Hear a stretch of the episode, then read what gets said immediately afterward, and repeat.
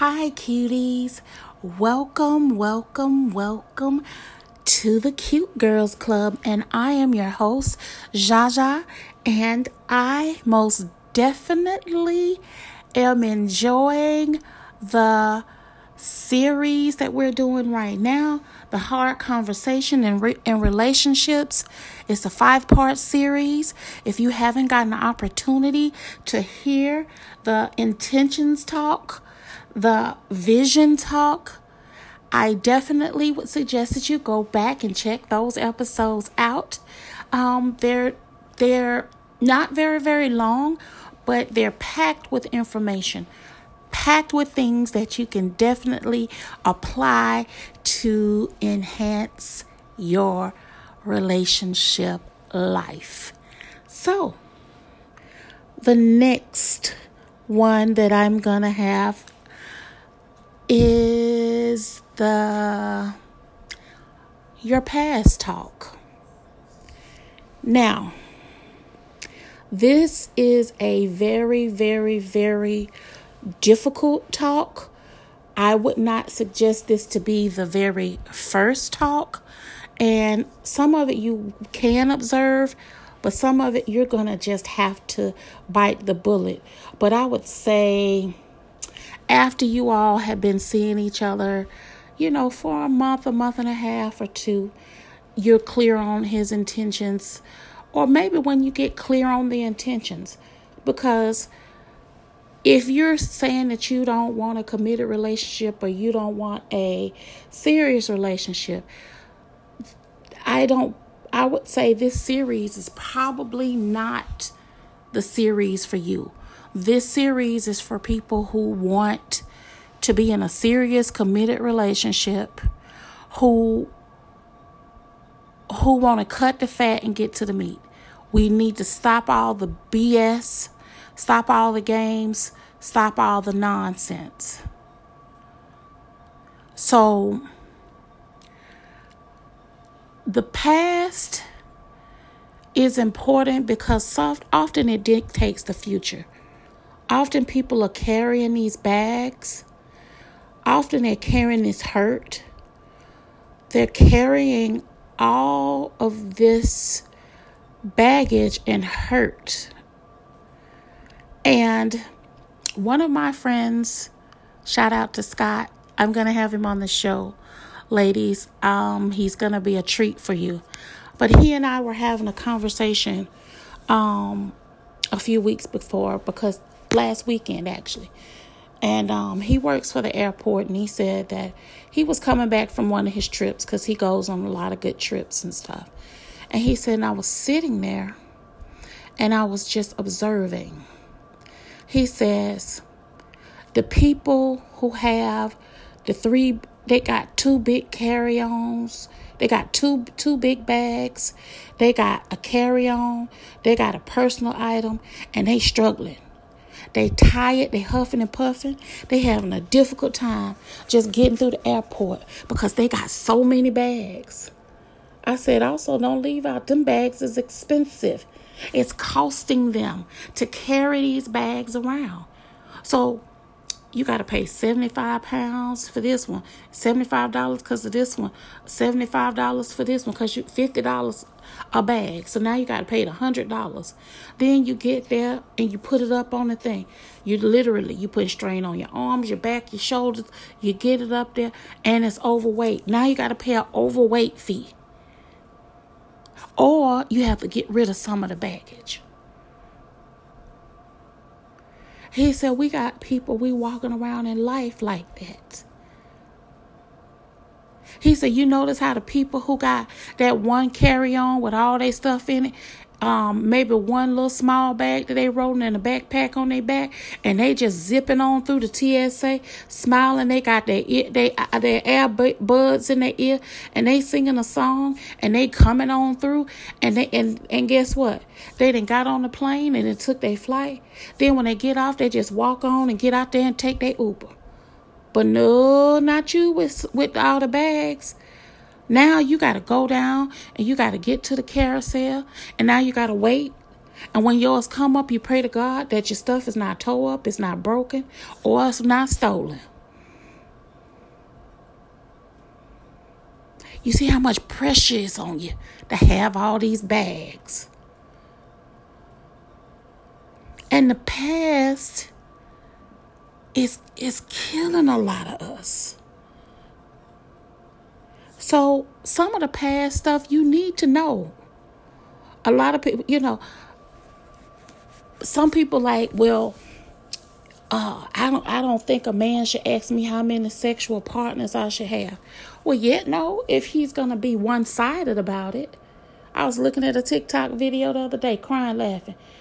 She asked him how many people he had been with, and he was like forty something. She said he asked her how many she was with. she he said she said three. He said three, three. Like he didn't just say forty. Now, if it's a level playing field, okay. I don't care how many people you slept with, you don't have how many people I slept with. Now, the better question is how many people you slept with unprotected. That's a better question. Because the past dictates the future. And I'm gonna see I'm gonna tell you this. These are questions that's more important. Do you have a felony? Now, a lot of people be like, huh? Yes, that's a legitimate question. Especially if you a person who want to travel the world because felons cannot go everywhere. Their, their, their passport is restricted in some places. Some places you can't even come in their country if you a felon. They probably like, hell, we got our own felons. We don't need no felons from the United States. So can you get mad at them? Well, no. This is a important, important one. Are you a sex offender? And be clear on what happened. Because a lot of this stuff was sex statutory, where they was in high school. The daughter was 15 and he was 18. he was a senior and she was a junior. I mean, a sophomore. But because the daddy got mad or the mama got mad because they found out it was some sex involved, that they pressed charges. Now that is nonsense. That's the reason why I really do not believe. I really feel like there should be a separate school for seniors. Period. Because if you are an adult, because this is the thing, young people are gonna have sex, especially when they're young. They learning. So why would you put somebody who has the potential to turn 18 years old during the school year in the same school with somebody who is underage, of under the age of consent. And that's why it was some school. I went to a school that I didn't even understand why we had a junior high and a senior high. But now it made sense for us to have a junior high and a senior high because at the at the junior high most of everybody who came in was 16 and i think that's the age 15 or 16 one of them is the age of consent in georgia so at that point there's no liability on the school system but you need to ask are you a sex offender? Because you, nobody wants to know that their husband is sneaking and registering to be a sex offender. And then when you look on the sex offender registry, your house is on is is is is uh beeping on the damn registry. Because he done low key, and I probably done start started something with somebody, cause somebody gonna check to see if they house on the on, it has been low key placed on the sex offender registry. And that's another thing you need to if you have children, why would you not ask if a man is a sex offender? And you need to ask for his license and his ID. I have children. I have to investi- investigate you because I have to make sure that I'm bringing safe people around my kids. And let me explain something to you. A man that says, Oh, I'm not giving you that information, he does not have his intentions are not in alignment with what you need. And it's okay for him to say no But it's also okay for you to say, well, you know what? We're not on the same, we, we, we don't require the same things because the safety of my children is first and foremost. So I'm asking you for your information because, yes, I need to make sure that I'm not bringing a sex offender in my home. Do you understand that there are sex offenders who appear to be real nice and kind? You know, they'll take you on a date and buy you groceries and take you places and spend time with you and be nice to you and everything. And then you invite them into your home. And then next thing you know, a sex offender, you, ha- you have invited the serpent up in your house to sexually assault your kids.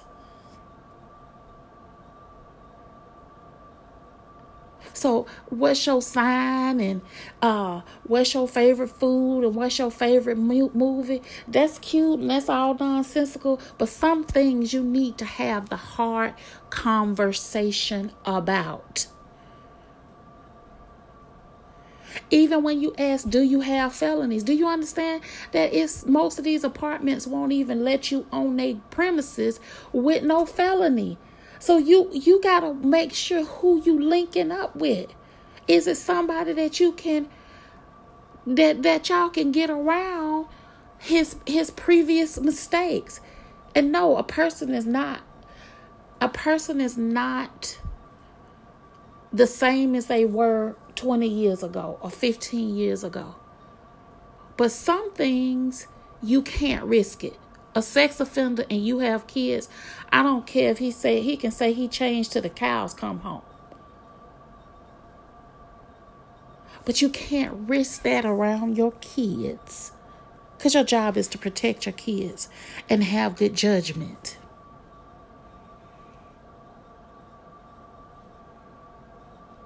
And when we ask in your sexual history, you know, how are you, what's your relationships like with your mother?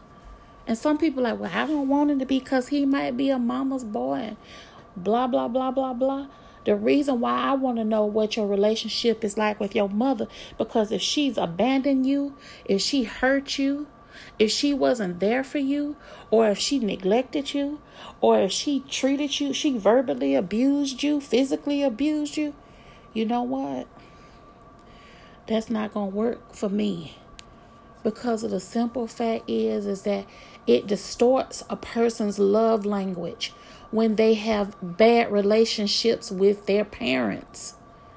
There's going to one or two ways. I want to be the very exact opposite of what my parents were, or I'm going to be just like them.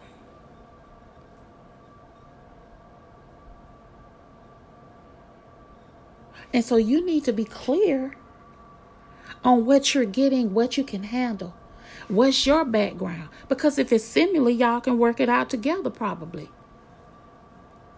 But a person who came from a happy household where people was everybody was loving, their parents and stuff had a good relationship to go with somebody who was broken, who was beaten, who parents let, uh, let put them up for adoption or left them. A lot, you know, a lot of adopted kids who have been adopted transition healthy, but it's always that low grade in the back that that parent didn't want them and they can't look at the fact that some parents couldn't afford you or some parents couldn't be with you. And especially the children who are multiracial. A lot of parent a lot of those kids was left because um that's the last thing that the white parents wanted to explain that their daughter came home with the biracial baby. So they would they would go away from the summer and they would give those babies away it was a hurtful reality back in the day, not now. But when you're dealing with that of a certain age, that hurt runs deep. So a lot of times you have to ask, and if and, and this is the thing, don't throw the baby out with the bathwater. Say how did ask the questions and be compassionate. How did it affect you? How did that make you feel? And if it's hurt and it's angry, and, and a lot of people are like, well, damn, you sound like a therapist. But to be quite honest, getting to know someone is damn near like being a therapist. You have to ask the hard questions and you have to analyze the answers that they've given. And then you have to see do they fit in your life. So, asking a person about their past is important. Do you have a history of violence? Does your family have a history of violence? Because a lot of a lot of men have been in relationship, been in households where fathers or boyfriends or whomever would would physically or verbally and uh, uh, mentally abused their mother and when they was small they was helpless and they didn't have no way to fight this person who was abusing the person that they love and then a lot often that behavior is learned behavior and these are hard questions to ask people and let's and, and let's let's understand the people who don't have have these issues they're not to be uncomfortable. They'll just answer you no. When you got to watch that body language. If somebody tens, tensing up or somebody, psh, man, going on with that. Mm. You just, and, and that's exactly what you do. Go on with that. Don't deal with their ass, period. Because if they dismissive, you need to be dismissive. Mm talking to somebody. And this one is going to be a trip. Ask somebody about their work history. Let me tell you something. It's folk out here, married people, you ain't even know, and I'm guilty of it.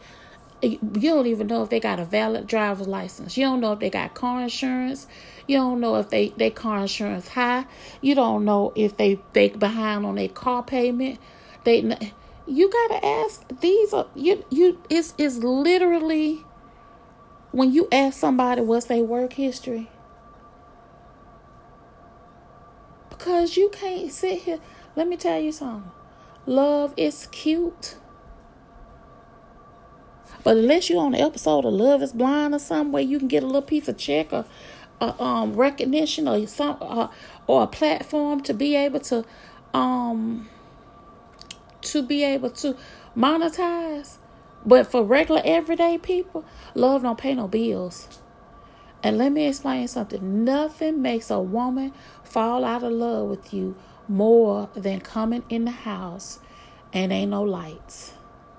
Or open the refrigerator and ain't no food. Getting in a car that don't have no gas. Walking up to a door with a notice on it. Nothing kills love like that. So asking a man what his work history is.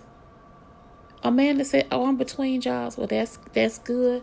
You know, I hope that you are able to, you know, I'm saying, monetize your vision and your dreams. And once you get all that together, give me a call.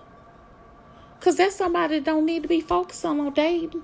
He don't need to be focusing on nothing but getting his shit together. And you don't want to be the distraction. So, asking about the past is important. Don't be afraid to ask the hard question. Don't be afraid to have a hard conversation. Cuties, I'm going to close this out. This is your host, Jaja. And you know I am excited about this series. We got two more to go. If you hadn't got an opportunity, please go ahead on and go back and listen to the intentions talk and the vision talk. It's got a lot of good information, ladies.